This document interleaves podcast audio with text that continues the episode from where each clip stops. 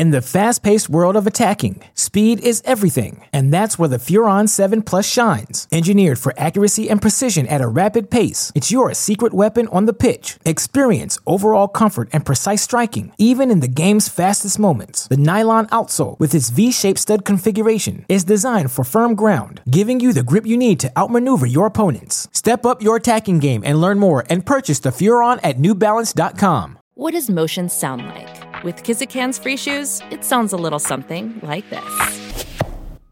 Experience the magic of motion. Get a free pair of socks with your first order at kizik.com/socks. All right, let's get into our numbers game.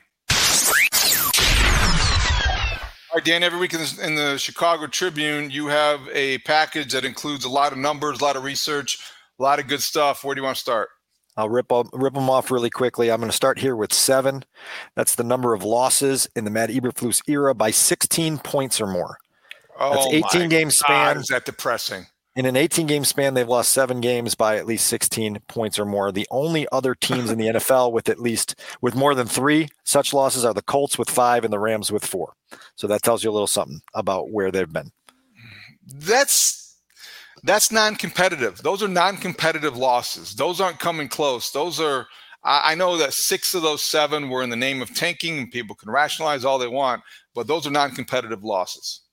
All right, I'll stay on that same vein right now and give you 369. That's the number of points allowed by the Chicago Bears since they last won a game. They've also allowed 4,409 yards in that span. That's an average of 33 and a half points and 400.8 yards per game in their 11 game losing streak. Got to get that thing eliminated as soon as possible. 33 and a half points in their 11 game losing streak they're averaging. You are not going to win a single game giving up 33 and a half points a game. You're not. So we'll switch over to uh, a, a Sunday afternoon number at 66. It's the receiving yards recorded by Mike Evans in the season opener for the Buccaneers, including a 28 yard touchdown pass from Baker Field and that upset win on the road in Minnesota. Mike Evans, David, has nine consecutive seasons with a thousand yards. That's second all time. The NFL record is 11 consecutive 1,000 yard uh, re- receiving seasons by a guy you might have heard of. His name is Jerry Rice, who did it from 1986 through 1996 with the 49ers. Mike Evans made Johnny Manziel Johnny Football, and Mike Evans is making Baker Mayfield into a legit NFL quarterback again. Mike Evans can play and is is one of the more underrated receivers over the last five years.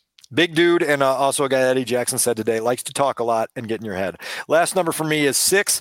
It's the number of receptions, a team high by Roschon Johnson in the season opener. Roschon Johnson did just about everything that was asked of him in his NFL debut in week one, and now obviously in a backfield uh, by committee with Khalil Herbert and D'Onta Foreman. He's going to get more opportunity to play Sunday against the Buccaneers. As you know, the Buccaneers are a blitz heavy team, which requires you to have backs that can pass block. Roschon Johnson can do that. So you've got a guy who can run it with authority. You got a guy who can catch it. You got a guy who can block and be reliable in blitz pickup. So those six receptions were, were uh, certainly noteworthy in week one. Todd Bowles' Buccaneers blitz Kirk Cousins 43% of the time, the highest rate in the NFL in week one. They're going to come after uh, Justin Fields, I think, unless they sit back and make him play quarterback and try to play the shell. But Todd Bowles' defense tend to be very aggressive. They don't care who the quarterback is. And here's what's interesting to me, Dan, that Rosh- Roschon Johnson stat is is interesting because how often, or I guess I should rephrase it, how rare is it where your rookie running back is your most trusted running back on third down because in part of pass protection? Usually that's when the guys get confused. They throw a lot at you. Yet he's a he's a reliable pass catcher and he's a dependable pass blocker, which isn't always the case when you're talking about young running backs. Justin Fields said he's handled himself like a grown man since the day he got here in the spring, and that's high praise from from a captain on the team who's obviously had his head turned by what the rookie has been able to bring to the table. I have one number. If you're done with the numbers, Chris, Yeah, fire. I have one number that I think includes a bit of a mea culpa by me. It's number three, and that is the number of debuts that Baker Mayfield has won with his respective teams. He's on his fourth team, which doesn't necessarily surprise me. He started with the Browns, won that debut. Then I think he went to the Panthers. I think he lost that one, his first game. Then Went he to went the to the Rams. Rams, and you remember he won the first one with the Rams because it was all like wow, Baker's here. That's cool. And now he's with the Bucs, replacing Tom Brady and he won in Minnesota. Who knew? So I think of Baker Mayfield. I think of the punk who tried to plant the flag in AstroTurf back at Oklahoma. I've never liked the guy. I hated his commercials, but I have to give him respect. He is a guy that gets the job done. I love the way that he uh, mocked the idea of him stealing signs and signals from the Vikings. I'd be very careful if I were Alan Williams because Baker Mayfield is watching grudgingly. This is grudgingly. I'm giving Baker Mayfield the respect he has earned. This is his fourth team, but this guy is an NFL survivor, and I think he's going to be around for a while.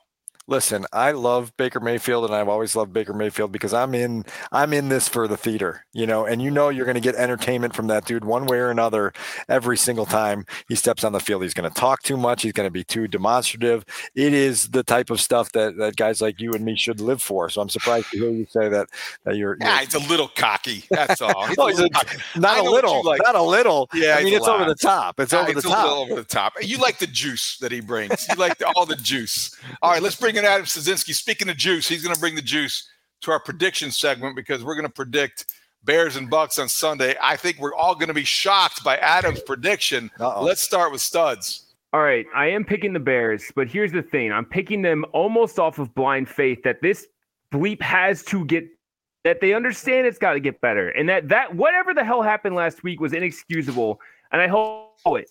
And if it doesn't get better, if it doesn't look a hell of a lot better, you're gonna like this is gonna get bad from my point of view. If I'm tearing you apart, that means it's bad. So get it together. Like seriously, like even picking them to win 25 to 20, I don't know how they get there, but I, I just based on them cleaning stuff up, clean it the f up. Seriously, what the hell was that?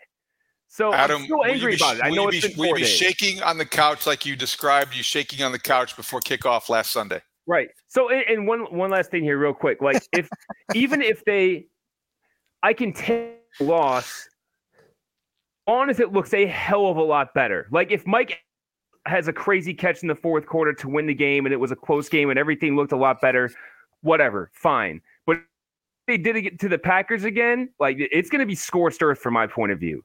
So, all right, I got the Bears winning 25 to 20. all right, 25 20 from studs. Dan, what do you think? Well, that was our first experiment taking callers on the Take the North podcast. Thanks for studs calling. I'm going.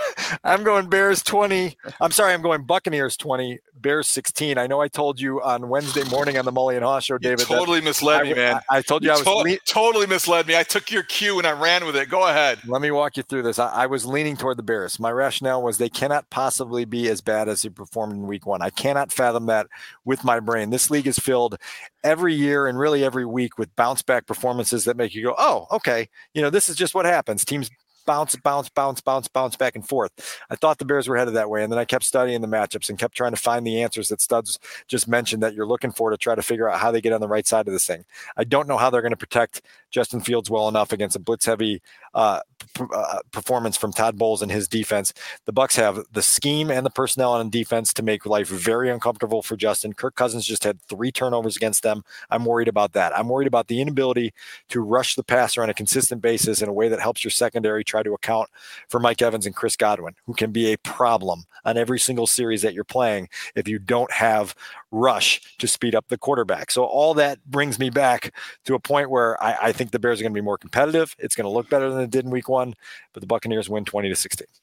See, you had me thinking Bears after your hit on Wednesday morning. I had myself so thinking that. I talked myself into it because I just feel like the Bears essentially, in my mind, they dropped boredom and complacency from the roster. They cut those two and they're adding urgency and desperation. And that to me is the most compelling reason, not very convincing, but compelling.